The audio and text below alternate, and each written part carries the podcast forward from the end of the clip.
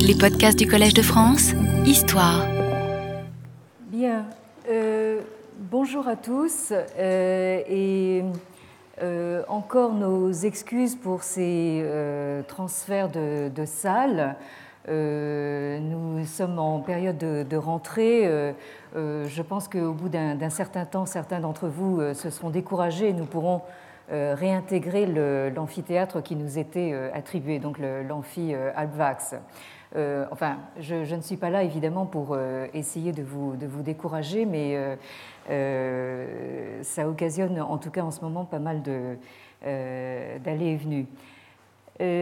donc la semaine dernière, je disais combien j'étais naïve de penser qu'en consacrant mon premier cours au Collège de France à Confucius, euh, j'allais euh, en quelque sorte commencer par le commencement. Et euh, je crois que vous vous apercevez avec moi à présent que revisiter Confucius, c'est au contraire découvrir tous les jours un peu plus qu'il est tout sauf un commencement. Et qu'en commençant par parler de lui, on n'en finit jamais de commencer. Alors, je euh, soulignais ainsi qu'avant même euh, d'entrer dans le vif du sujet, il me paraît important, euh, d'une part, de commencer par percevoir clairement dans quel contexte actuel se fait notre revisite de Confucius. Alors aujourd'hui, force est de constater que non seulement Confucius n'est pas mort, euh, non seulement il bouge encore, mais il bouge plus que jamais. Euh, il est euh, même extrêmement remuant jusqu'à, je dirais, boucher quelque peu l'horizon. donc je crois qu'il nous est véritablement impossible de faire comme si, hein, de faire uniquement comme si Confucius faisait partie d'une euh, antiquité révolue ou comme s'il était un objet de musée.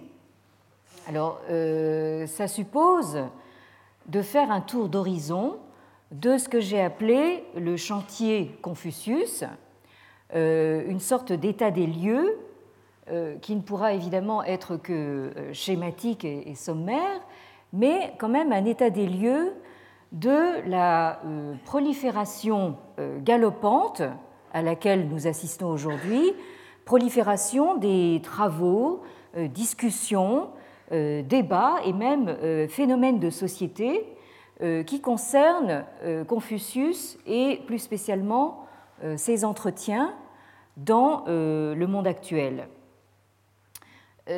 Alors ceci ne signifie pas que les questionnements actuels devraient nous dicter notre méthode notre programme, notre euh, agenda, euh, comme diraient euh, les Américains. Mais ces questionnements devraient bien plutôt nous alerter sur ce qui, aujourd'hui, dans le massif confucéen, ressuscite du sens, remobilise et remet en branle non seulement l'intérêt intellectuel, mais aussi, comme je l'ai indiqué tout à l'heure, euh, des dynamiques de société. Euh, donc euh, là, c'est une, chose, c'est-à-dire commencer par faire un état des lieux, donc des revisites actuelles de, Confucius. Et d'autre part, j'y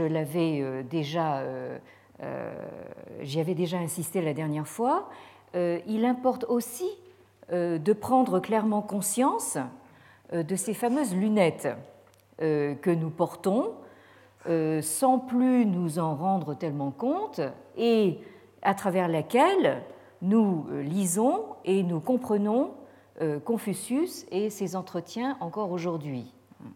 Alors, il est important de prendre conscience aussi du fait que euh, ces lunettes se sont elles-mêmes euh, fabriquées au cours d'un processus euh, historique qui est lui aussi complexe et dont il nous faudra retracer les grandes lignes. Alors, tous ces prolégomènes donnent l'esquisse d'une démarche à rebours qui commence par un panorama de l'actualité pour faire ensuite retour par étapes sur des périodes plus anciennes. Euh, là, je dois vous avouer que j'ai beaucoup euh, hésité justement sur la manière de présenter les choses. Euh, une manière platement chronologique aurait été de commencer par l'Antiquité et ensuite de remonter jusqu'à la période contemporaine, mais en réalité, nous savons très bien que nous ne, fonctionnons, nous ne fonctionnons pas de cette façon. Hein, c'est-à-dire que nous lisons toujours le passé à partir de notre présent. Alors, euh, cette démarche à rebours euh, me paraît se justifier d'autant mieux que, comme j'y ai déjà beaucoup insisté, c'est par force, à travers ce que j'ai appelé donc nos, nos lunettes, ou le prisme des préoccupations et des interprétations actuelles que nous euh, lisons ou relisons le, passé.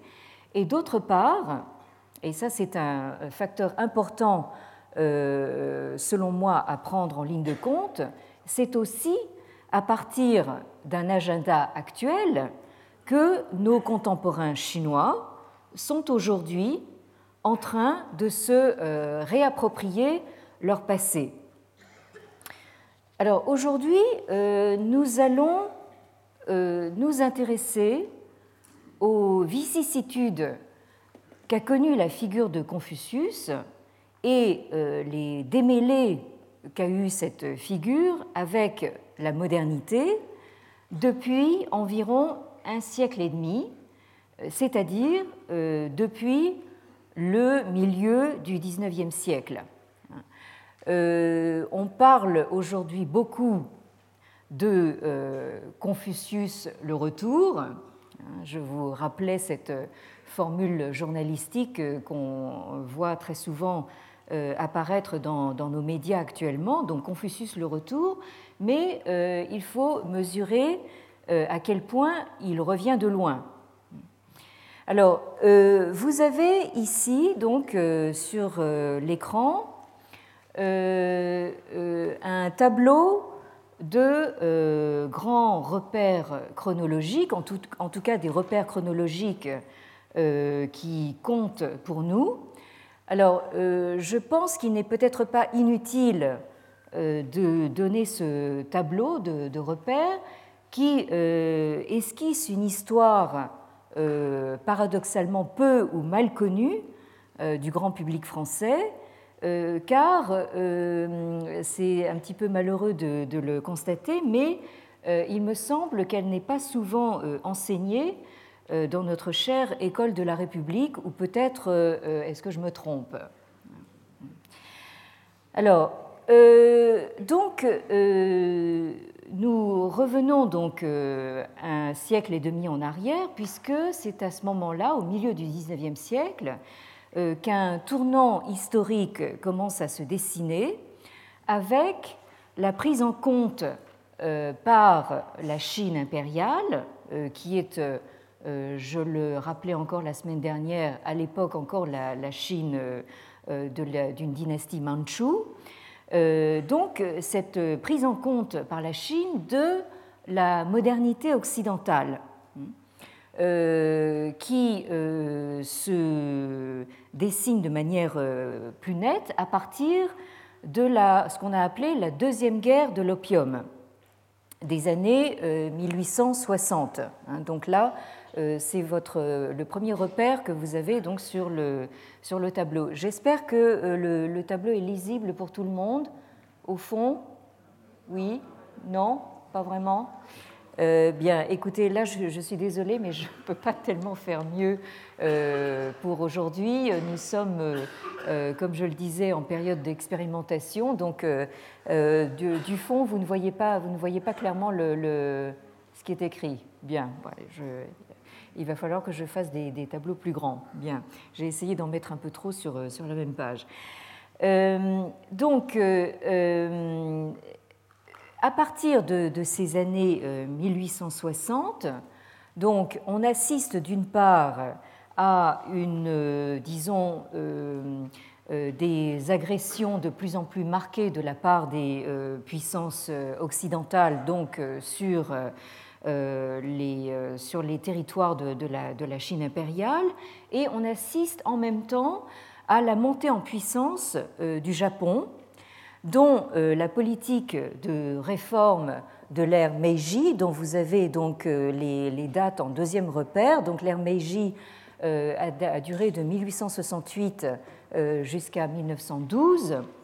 Et c'est une, euh, c'est une ère qui euh, est caractérisée donc par la, recherche donc de, de réformes qui vont permettre au Japon de s'occidentaliser donc à, à, grande vitesse et qui lui permettent de triompher d'abord sur la Chine impériale, ça c'est une première, donc en 1800 95. Euh, Là, c'est le troisième repère que vous avez euh, sur le tableau, euh, le traité de Shimonoseki, donc, qui marque la défaite des troupes chinoises impériales donc, face au, Japon. Et le Japon donc, continue sur sa lancée en triomphant donc, une, dix ans plus tard, en 1905, sur la Russie tsariste. Hein, donc là, le, le Japon euh, marque des points euh, tout à fait euh, décisifs sur de grandes puissances de la, de la région qui étaient réputées donc invincibles. Alors cette prise de conscience par les élites chinoises de la suprématie occidentale, dans laquelle il faut désormais inclure le Japon. Hein. donc là aussi, euh, euh, là aussi, c'est une mise en garde que je fais très souvent euh, à mes, à mes étudiants. Hein. Quand vous parlez d'Occident, hein, précisez toujours ce que vous entendez par là. Hein.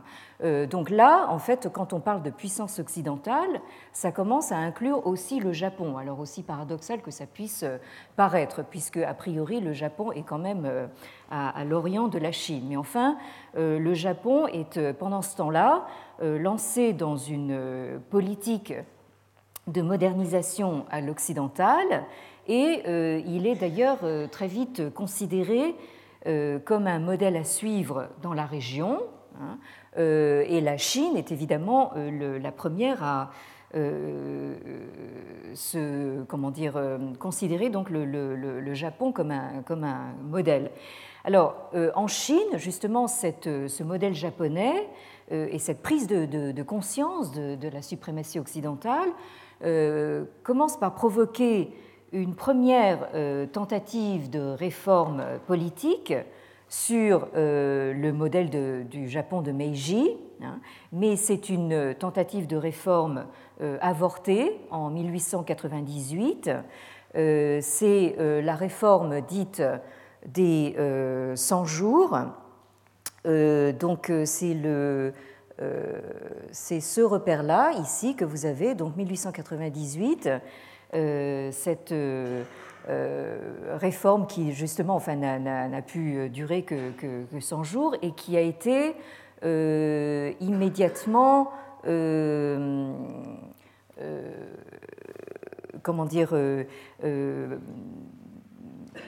enfin, avorté par, justement le, cette fameuse euh, euh, impératrice douairière euh, Tsehi, donc, qui a ensuite rétabli donc l'autorité impériale. Hein.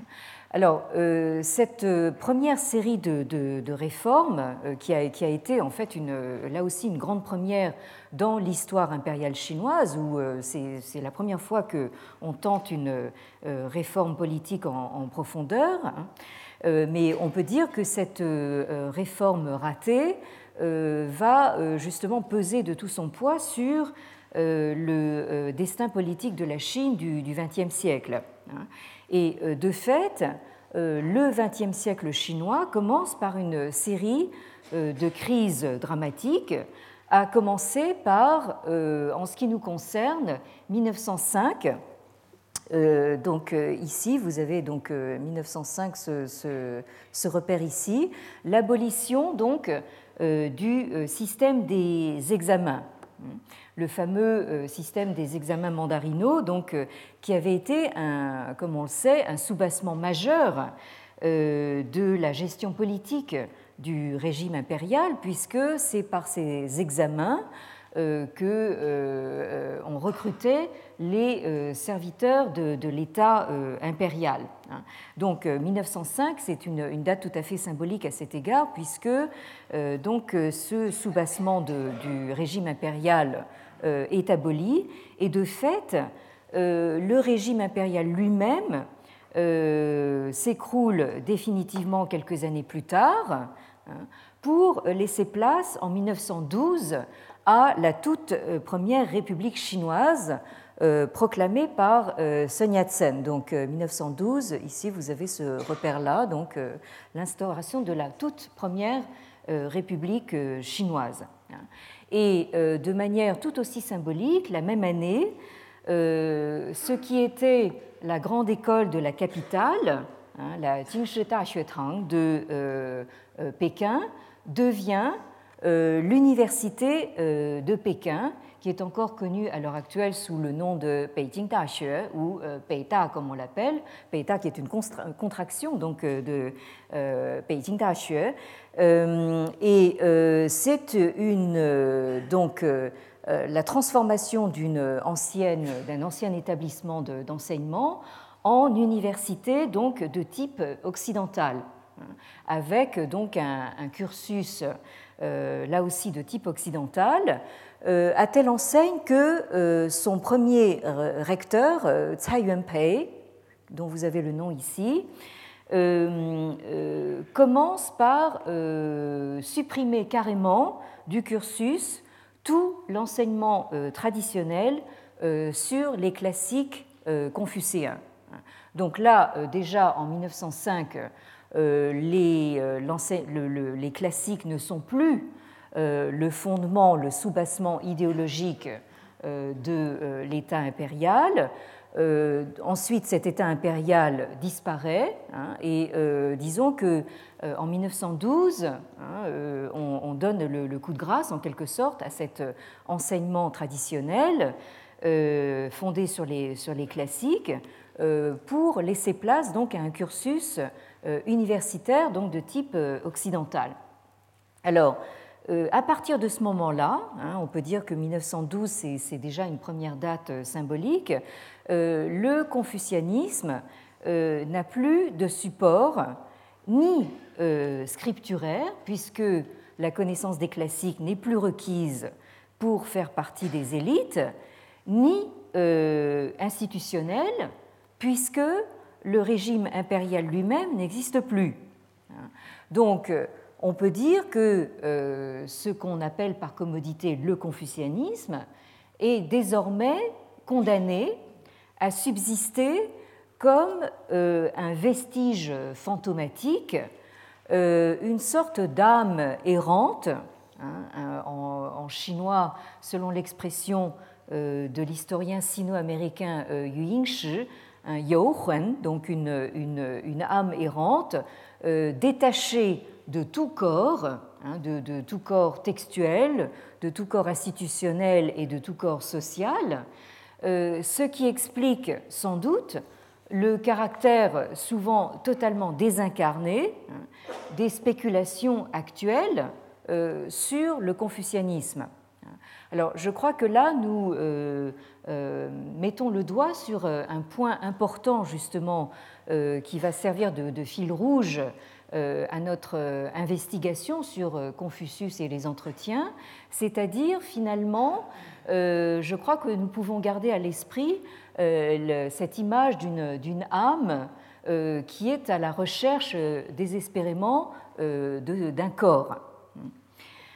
Alors, sur le plan intellectuel, la crise du XXe siècle, qui a symboliquement marqué le plus profondément et durablement les esprits, est sans doute celle du mouvement du 4 mai 1919, en chinois donc Wu Si Yundong. alors, ce mouvement du 4 mai, alors là, vous avez ça donc ici, hein, 1919, donc le mouvement du, du 4 mai. Euh, alors, 1919, euh, je pense que nous, sommes en, 2009. Nous allons euh, sans doute avoir des, comment dire, des cérémonies de commémoration probablement de ce, de ce mouvement.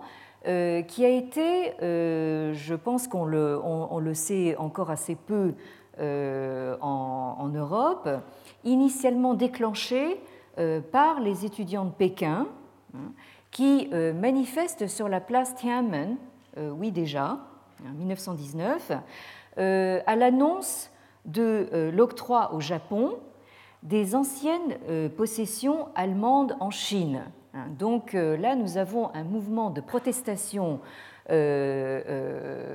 comment dire, piloté par les étudiants donc, de l'université de Pékin, euh, euh, contre euh, ce qu'on appelait à l'époque donc les traités inégaux qui ont été, qui ont été signés à Versailles d'ailleurs. Hein, et qui octroyaient au Japon, qui était pourtant en fait une, une puissance prétendument vaincue, de, de, concessions allemandes. Hein. Donc là, la, la, Chine considérait ça véritablement comme quelque chose de tout à fait inique. Alors, ce mouvement euh, euh, marque le début d'une période de très forte agitation politique et euh, reflète plus largement les frustrations des intellectuels aux prises avec une réalité chinoise humiliante et en mal de modernité. Donc là, nous avons tout le paradoxe de ce mouvement du 4 mai, qui est un mouvement donc au départ de protestation contre des traités inégaux signés par les puissances occidentales à Versailles, mais en même temps euh, qui est un mouvement euh, de, euh, comment dire, de, modernisation à l'occidental à outrance. Hein. C'est-à-dire que dans l'esprit des intellectuels du 4 mai 1919, modernisation veut dire exactement, hein, euh, comment dire, on peut établir une, une, euh, équivalence parfaite avec occidentalisation. Hein. Et on peut dire que la suite euh, de la réflexion chinoise sur la modernité pendant tout le XXe siècle va porter sur cette question. Hein. Est-ce que modernisation signifie nécessairement occidentalisation. Mais pour ces intellectuels du 4 mai, ça ne fait absolument aucun doute hein, que euh, la modernisation doit se définir en termes résolument euh, occidentaux, alors de euh, science d'une part au singulier et de démocratie d'autre part.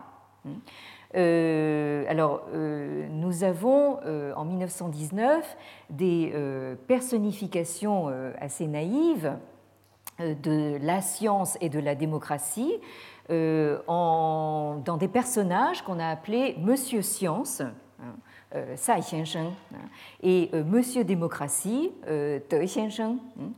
Et je vous rappellerai que euh, de toute façon, le, parallèle que j'établis entre ce mouvement de 1919 et le futur euh, mouvement des euh, étudiants de, l'Université de Pékin de printemps 1989 n'est pas, totalement, pas totalement fortuit. Puisque euh, vous vous souvenez sans doute qu'au euh, printemps 1989, quand les étudiants ont, manifesté sur la place Tiananmen, ils ont érigé donc une statue de la déesse démocratie qui s'était d'une certaine manière féminisée hein, entre-temps. Alors, cette ferveur pour ce qui apparaît comme les deux piliers, les deux fondements de la modernité occidentale, c'est-à-dire donc science et démocratie, n'a d'égal que la violence euh, qui est dirigée contre la tradition, hein, qui est euh, identifiée en bloc euh, comme confucéenne. Alors, un des mots d'ordre un des slogans en fait, les, plus, les plus fameux de, cette, de ce mouvement, et qui est d'ailleurs resté, c'est à bas la boutique de Confucius, hein, hein, et qui est un slogan favori pour tous ceux qui, comme le grand écrivain Lu Xun, tiennent le confucianisme pour responsable de tous les maux dont euh, souffre la Chine, hein, de toute son arriération euh, matérielle et morale. Hein. Et pour ceux d'entre vous euh, qui ont eu l'occasion de lire des pamphlets de, Lu Xun, vous verrez que il n'y va pas par quatre chemins, hein. il n'hésite pas à même à aller jusqu'à l'outrance en parlant donc de euh, rapports de, cannibalisme, hein, il parle vraiment de chiren, hein, de, rapports de, cannibalisme, engendrés donc par le, confucianisme, selon lui, euh, dans la culture chinoise. Hein. C'est-à-dire pour lui, en fait, le confucianisme est non seulement responsable de euh, l'état d'arriération de la société chinoise, mais en plus, ça a engendré véritablement des euh, euh, rapports de, comment dire, euh, comment dire, de, destruction de l'homme par l'homme. Alors, il n'est pas exagéré de dire que rarement une culture se sera aussi radicalement niée que dans les années qui ont suivi ce, mouvement. Alors, ce mouvement du 4 mai 1919 est un repère symbolique majeur dans euh, la modernité chinoise parce qu'il pose en termes paroxystiques la question de savoir si euh, Confucius est facteur euh, d'arriération hein, ou au contraire de progrès, progrès au sens positiviste du XIXe siècle européen. Nous sommes en effet placés devant un dilemme dramatique euh, c'est-à-dire il faut euh, finalement choisir entre, d'une part, Confucius et, euh, d'autre part, le salut national. Et la réponse, évidemment, n'est pas moins radicale. On en conclut qu'il faut se débarrasser de Confucius, qui est donc assimilé à toute la tradition confucéenne, qui elle-même est assimilée à toute euh, la culture traditionnelle et à toute l'histoire impériale. Hein. Donc, il faut se débarrasser de Confucius pour assurer euh, rien moins que la survie de la Chine euh, dans le monde moderne. Autrement dit, pour sauver la Chine, et ça n'est pas un vain mot, puisque certains intellectuels chinois de cette époque imaginent qu'elle court même le risque euh, d'être purement et simplement rayé de la carte. Hein. Donc là, on retrouve en fait euh, des euh, préoccupations chez les intellectuels chinois qui rejoignent celles de certains intellectuels d'autres pays, comme par exemple la, Pologne, qui a aussi craint euh, pour euh, justement son, sa survie. Hein, euh, la Chine en était à peu près au même point. Hein. Alors, je, vous rappelle tout ça parce que, vu de maintenant, on a peut-être encore du mal à, s'imaginer à quel point donc était poussé le, pessimisme radical de cette, de cette époque des années 1920. Hein.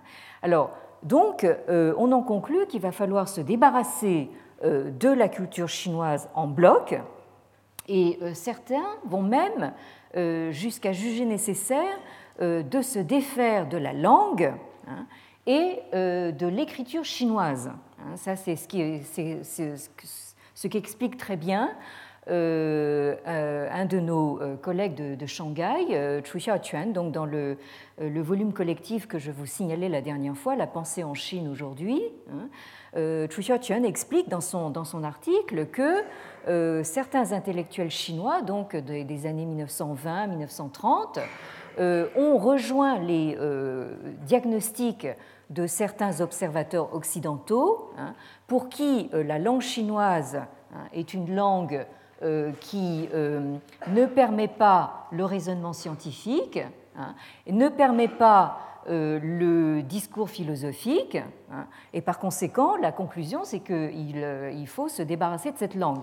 Et on en conclut également que l'écriture chinoise hein, est une écriture de type archaïque, hein, et que par conséquent, il faut là aussi arriver à s'en débarrasser. Donc, on a été véritablement à deux doigts d'une romanisation complète de l'écriture chinoise. Euh, avouez que euh, euh, ça aurait été un peu dommage tout de même parce que je pense que la Chine aurait du coup perdu beaucoup de la fascination qu'elle exerce sur les Occidentaux. Imaginez hein, la culture chinoise sans l'écriture, hein, qui en fascine encore beaucoup, beaucoup. Bien. Alors, à partir de là, notre question Confucius a partie étroitement liée euh, à la question de la, modernité, vous l'aurez compris. Alors, en même temps, euh, et ça je, pense qu'il faut euh, y insister, l'esprit du 4 mai est probablement, pour beaucoup, dans la réification d'une tradition confucéenne perçue comme une entité uniforme et immuable et donc rendue responsable en bloc de tous les maux de la vieille Chine. Donc là, nous avons en fait un, rejet euh, en bloc de la euh, tradition qui est assimilée dans son entier à Confucius. Et alors là, j'y insiste un petit peu parce que nous verrons qu'aujourd'hui, nous avons un processus totalement inverse. Hein, c'est-à-dire que euh, aujourd'hui, l'intégralité de la culture chinoise est assimilée donc à euh, la, figure de Confucius, alors dans un sens au contraire euh, héroïque et, laudatif. Alors, en se mettant en quête d'un modernisme à l'occidental, les iconoclastes du 4 mai 1919 poussent dans le même sens que l'analyse marxiste, hein, qui euh, commence évidemment à prendre pied euh, en Chine aussi à ce moment-là, et qui rapporte le confucianisme en tant qu'idéologie à une infrastructure sociale euh, propre à une période féodale. Hein, donc le, comment dire, le confucianisme dans son entier est assimilé donc à ce que l'historiographie marxiste appelle la période féodale, fondienne en chinois, euh, donc qui fait suite euh, à euh, la période esclavagiste. Hein. Alors, ça ne les gêne pas que cette période féodale doive durer 3000 ans. Hein. Mais donc là, nous avons aussi un raisonnement en bloc qui permet de reléguer très commodément le confucianisme au musée de l'histoire, où on peut au mieux le conserver dans le formol euh, pour la postérité, euh, sans pour autant qu'il interfère avec le processus de modernisation. Donc là, nous avons en fait un, confucianisme qui est donc momifié et qu'on laisse dans un coin d'un musée. Alors, au tournant des années 1920, un autre diagnostic également occidental condamne encore plus radicalement euh, le confucianisme, c'est euh, celui du sociologue allemand Max Weber, hein, dont euh, la préoccupation est de montrer les facteurs idéologiques, selon lui donc l'éthique protestante, dans les origines du capitalisme en Europe. Hein.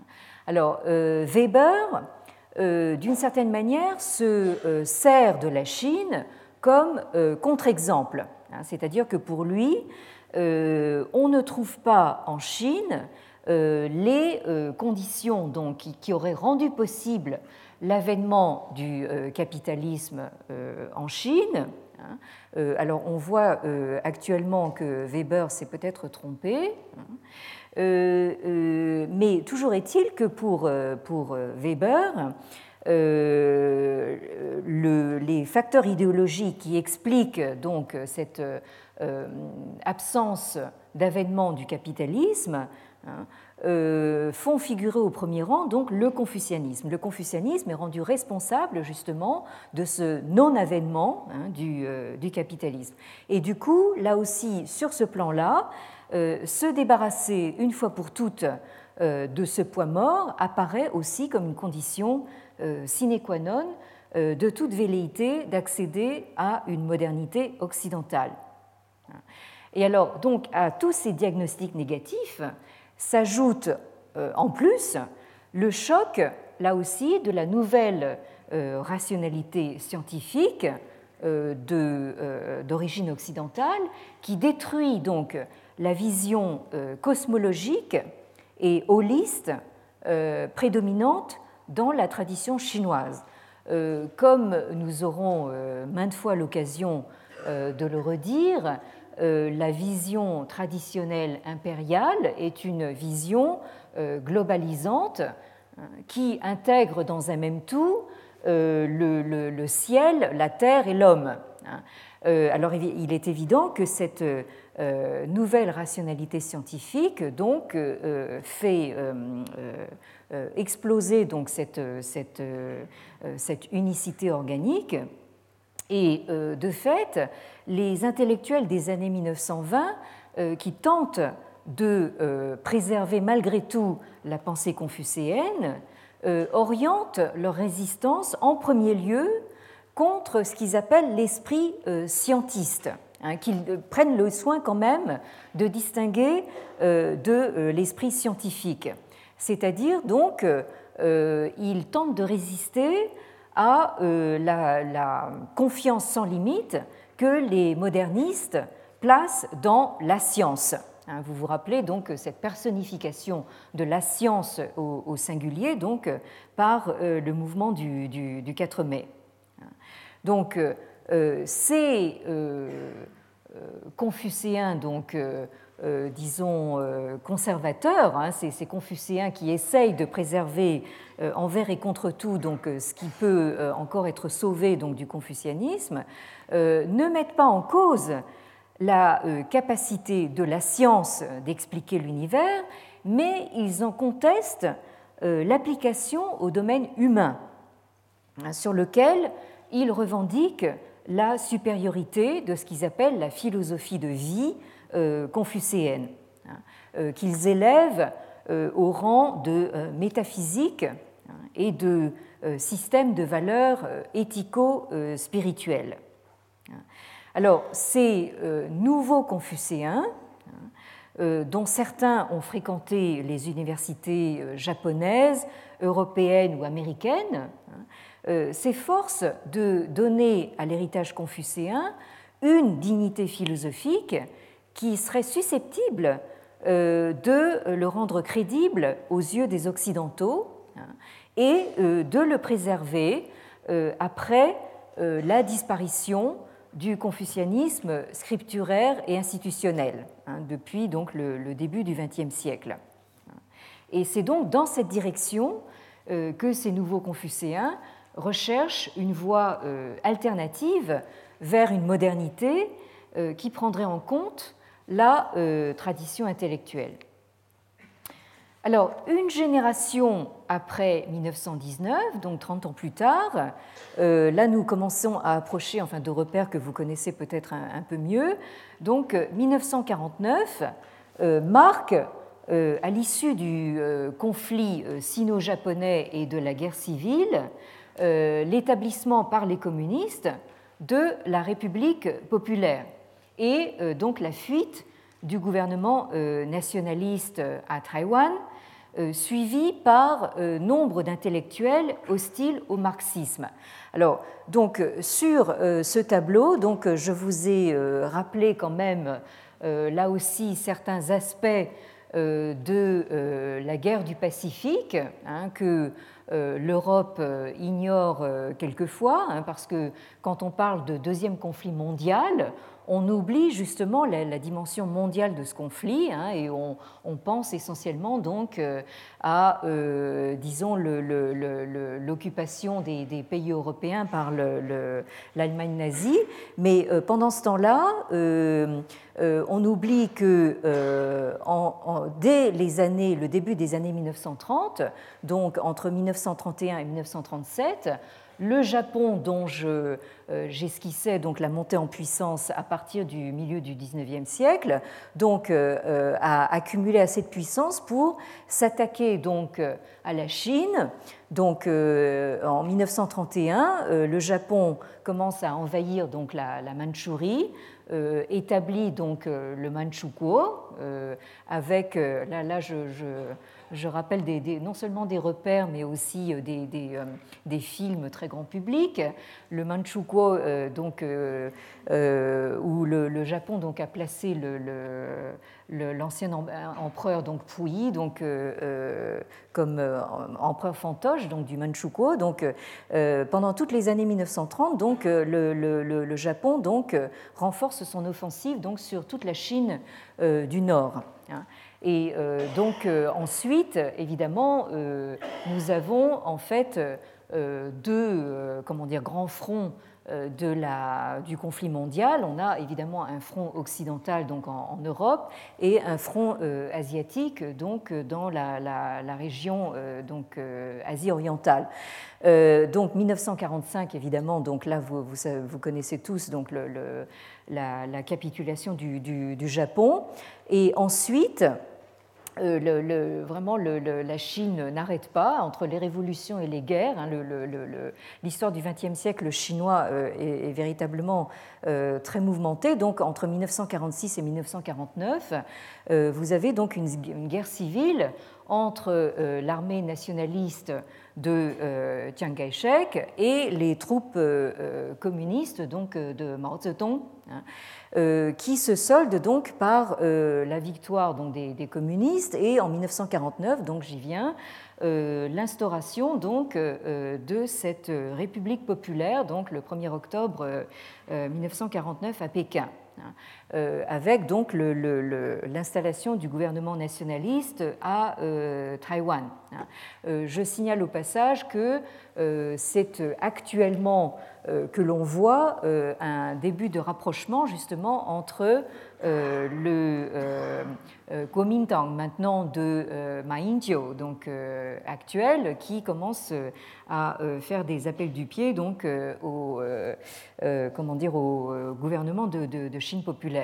Alors, donc là, vous voyez un petit peu le temps que ça, a pris. Alors, à partir de ce moment-là, l'île de Taïwan apparaît dès lors comme un conservatoire vivant de la culture chinoise euh, traditionnelle. Et euh, c'est donc là que certains euh, nouveaux confucéens se regroupent, donc à, Taïwan et à Hong Kong, pour fonder le New Asia College, hein, c'est-à-dire le collège New Asia, qui devient une sorte de conservatoire en fait euh, de ces euh, nouveaux confucéens hein, qui euh, essayent de résister malgré tout dans leur coin. Alors en 1958, quatre de ces nouveaux confucéens, qui figurent parmi les intellectuels les plus en vue hors de Chine communiste, signent à la une d'un journal de Hong Kong qui s'appelle la Tribune démocratique. Un manifeste, c'est l'intitulé donc de, leur article, un manifeste adressé au monde dans lequel ils supplient, c'est le terme qu'ils emploient, ils supplient euh, leurs euh, semblables, leurs euh, collègues du monde entier, de bien vouloir croire que la culture chinoise n'est pas morte hein, et que la philosophie confucéenne est encore source vivante de valeurs. Euh, alors, ces quatre signataires, euh, parmi lesquels figure le grand philosophe euh, Mo Zedong-san, hein, dont je vous ai indiqué le nom tout en bas ici. Donc, vous voyez que, que Mo Zedong-san est pratiquement un contemporain, a, il a, sa vie en fait a couvert le, la majeure partie du XXe siècle. Hein. Il, est, né en 1909 il est mort en 1995. Hein. Donc, euh, euh, ces euh, quatre signataires sont considérés donc comme des figures de proue du nouveau confucianisme contemporain euh, dont je vous parlais déjà la dernière fois et dont je vous disais déjà la dernière fois qu'il euh, s'agit de ne pas le confondre avec ce que la sinologie occidentale appelle le néo-confucianisme. Hein. Euh, le néo-confucianisme, ça désigne le renouveau confucéen post-bouddhique à partir du XIe siècle, c'est-à-dire donc à partir du début du deuxième millénaire de l'ère chrétienne. Hein, donc le néo-confucianisme, on peut dire qu'il a concerné euh, le deuxième millénaire de l'ère chrétienne, alors que ces nouveaux confucéens prétendent justement euh, représenter une troisième vague hein, du confucianisme par rapport donc à une première vague qui serait le confucianisme ancien, une deuxième vague qui serait donc ce fameux néo-confucianisme et une troisième vague qui le représenterait euh, eux-mêmes. Alors, euh, je euh, m'arrête un tout petit peu sur ce euh, nouveau confucianisme contemporain parce que, comme vous allez le voir, il va être appelé à un avenir glorieux, mais pour l'instant, il faut se remettre en mémoire le ton pathétique de cet appel daté de 1958. 1958, euh, là, je dois dire que je commence à me rapprocher de ma propre histoire. En 1958, j'avais trois ans. Hein. Euh, et 1958, euh, nous sommes en pleine, en, pleine, guerre froide. Hein. et le ton pathétique de cet appel traduit bien l'esprit de cette génération des intellectuels chinois de l'exil, hein, qui se trouvent refoulés hors de la terre de leurs ancêtres.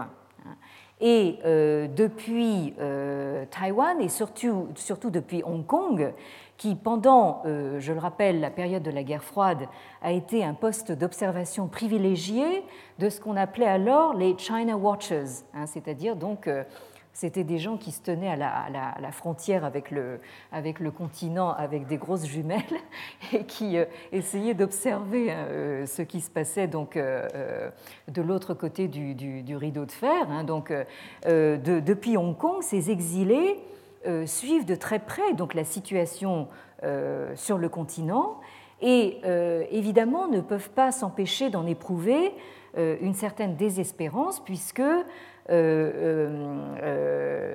ce qu'ils observent leur paraît comment dire, totalement destructeur de la culture qu'ils essayent de défendre. Hein. Alors, surtout quand les années maoïstes trouvent leur paroxysme destructeur dans la grande révolution culturelle prolétarienne euh, lancé par euh, Mao Zedong donc en 1966. Hein, et là, donc, euh, vous avez ce, repère ici, donc la révolution culturelle, qui a duré au bas mot donc dix ans, c'est-à-dire qui ne prend véritablement fin que qu'avec la mort de, de Mao lui-même dix ans plus tard, c'est-à-dire en 1976. Alors, dans euh, cette euh, perspective, euh, la révolution culturelle apparaît véritablement comme une radicalisation à outrance du mouvement du 4 mai. Hein. Et j'en veux pour preuve un, comment dire, des photos là, que je vais essayer de vous montrer si j'y arrive. Donc, euh, euh,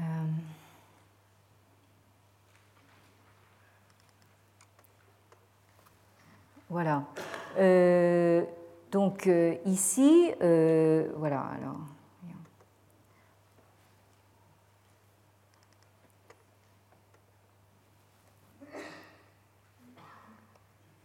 Ça, c'est des choses que je vous montrerai plus tard. Mais euh, donc euh, ici, euh, vous avez.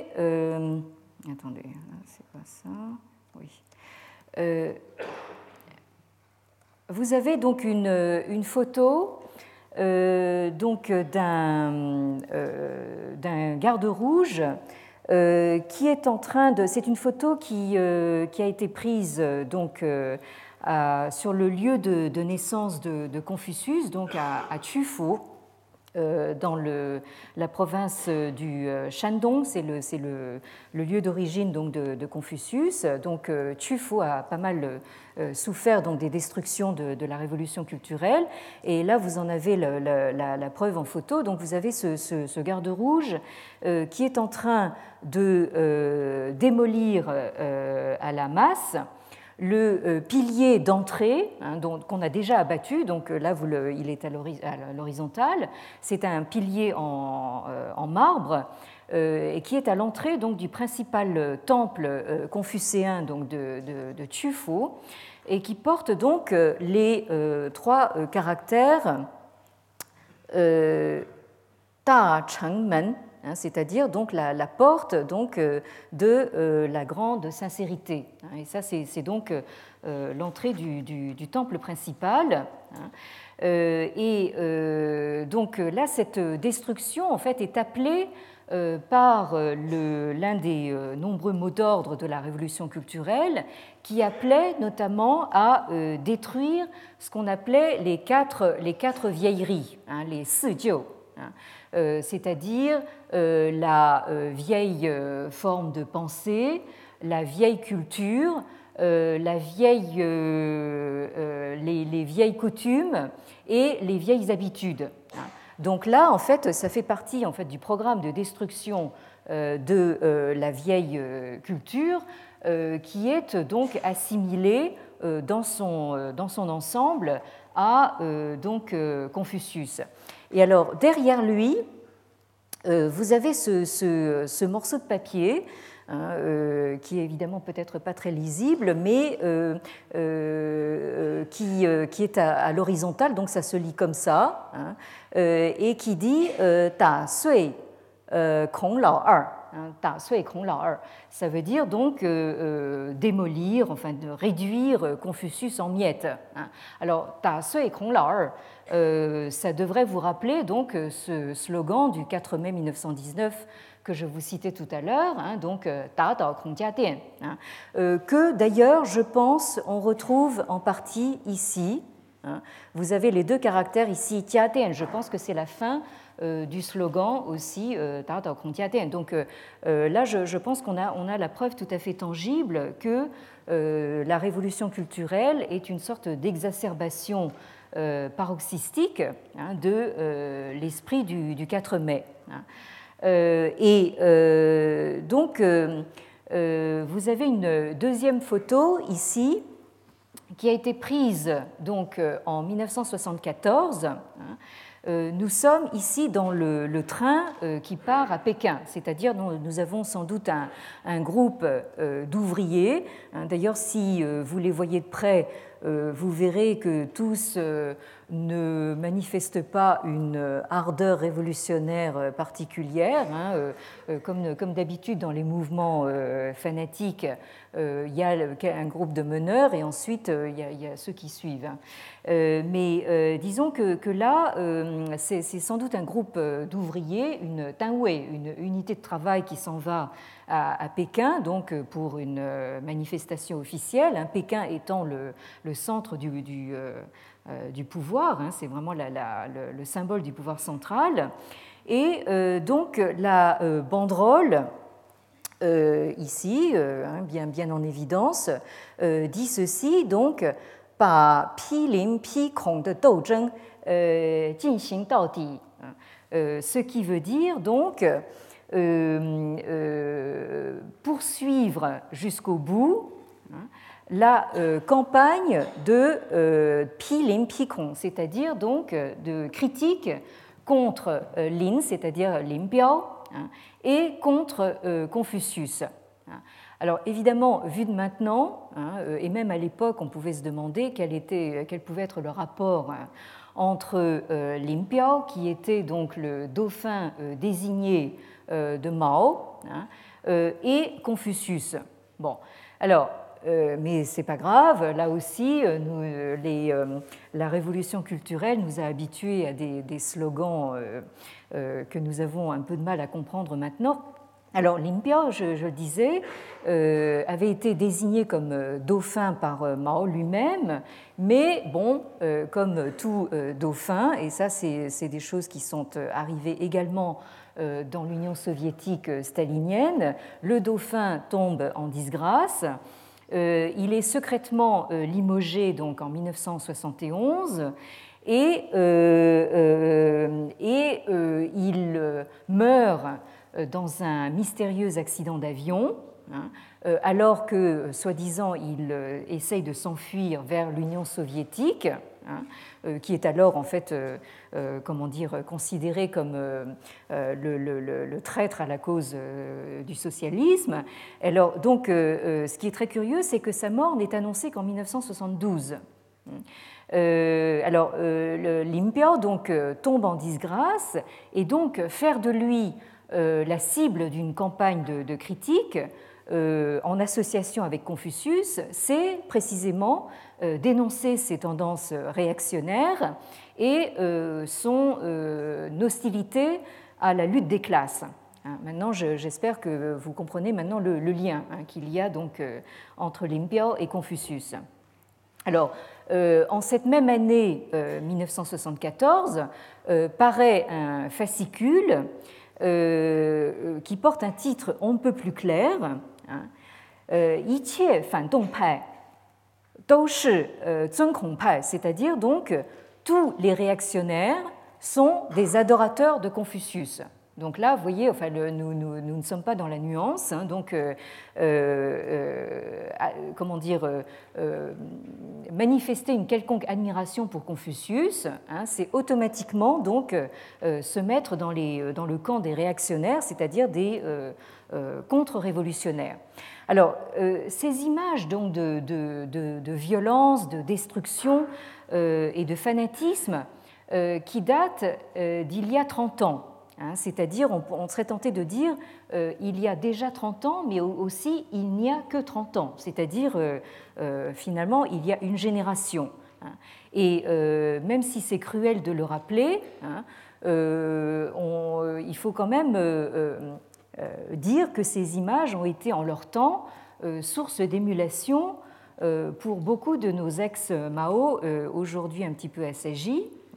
Alors ces images sont là quand même pour nous euh, permettre de prendre euh, la mesure du retournement complet euh, qui s'est opéré depuis. Et je pense qu'il est d'autant plus important pour nous de, nous les remettre en mémoire que actuellement tout est fait pour entretenir une forme d'amnésie collective euh, sur ce sujet. Hein. La, Chine est maintenant euh, lancée dans une ère de, prospérité et on préfère euh, oublier qu'il y a seulement une génération, on, en était encore à faire ça. Hein. Bien, je crois que je vais devoir m'arrêter ici pour, pour aujourd'hui. Euh, euh, désolée de vous laisser sur ces, sur ces images un petit peu traumatisantes. Euh, et donc, je vous remercie de votre attention. Mais avant de terminer tout à fait, j'ai deux choses à vous dire. D'abord, donc, vous souhaitez de nouveau, alors là pour le coup très, très officiellement, une bonne entrée dans l'année du buffle, hein, puisque lundi prochain nous y serons. Euh, et euh, une deuxième précision euh, concernant, alors là beaucoup plus pragmatique, concernant donc le séminaire du jeudi après-midi. Parce que la semaine dernière, j'ai été obligée de faire quelque chose d'extrêmement déplaisant, hein, mais à laquelle je ne, je ne m'attendais pas du tout. J'arrivais donc pour un séminaire euh, de travail où nous allions lire donc euh, un texte chinois du 1er siècle de l'ère chrétienne. Et euh, j'arrive euh, devant euh, quelque chose comme 200 personnes. on nous avait installés dans notre amphi Alvax bien-aimé.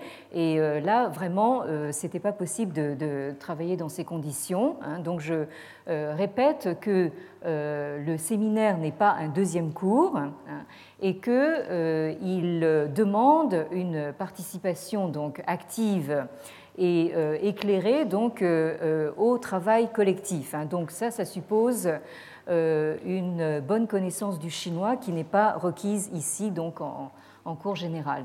Bien, merci de votre attention et bonne semaine à vous.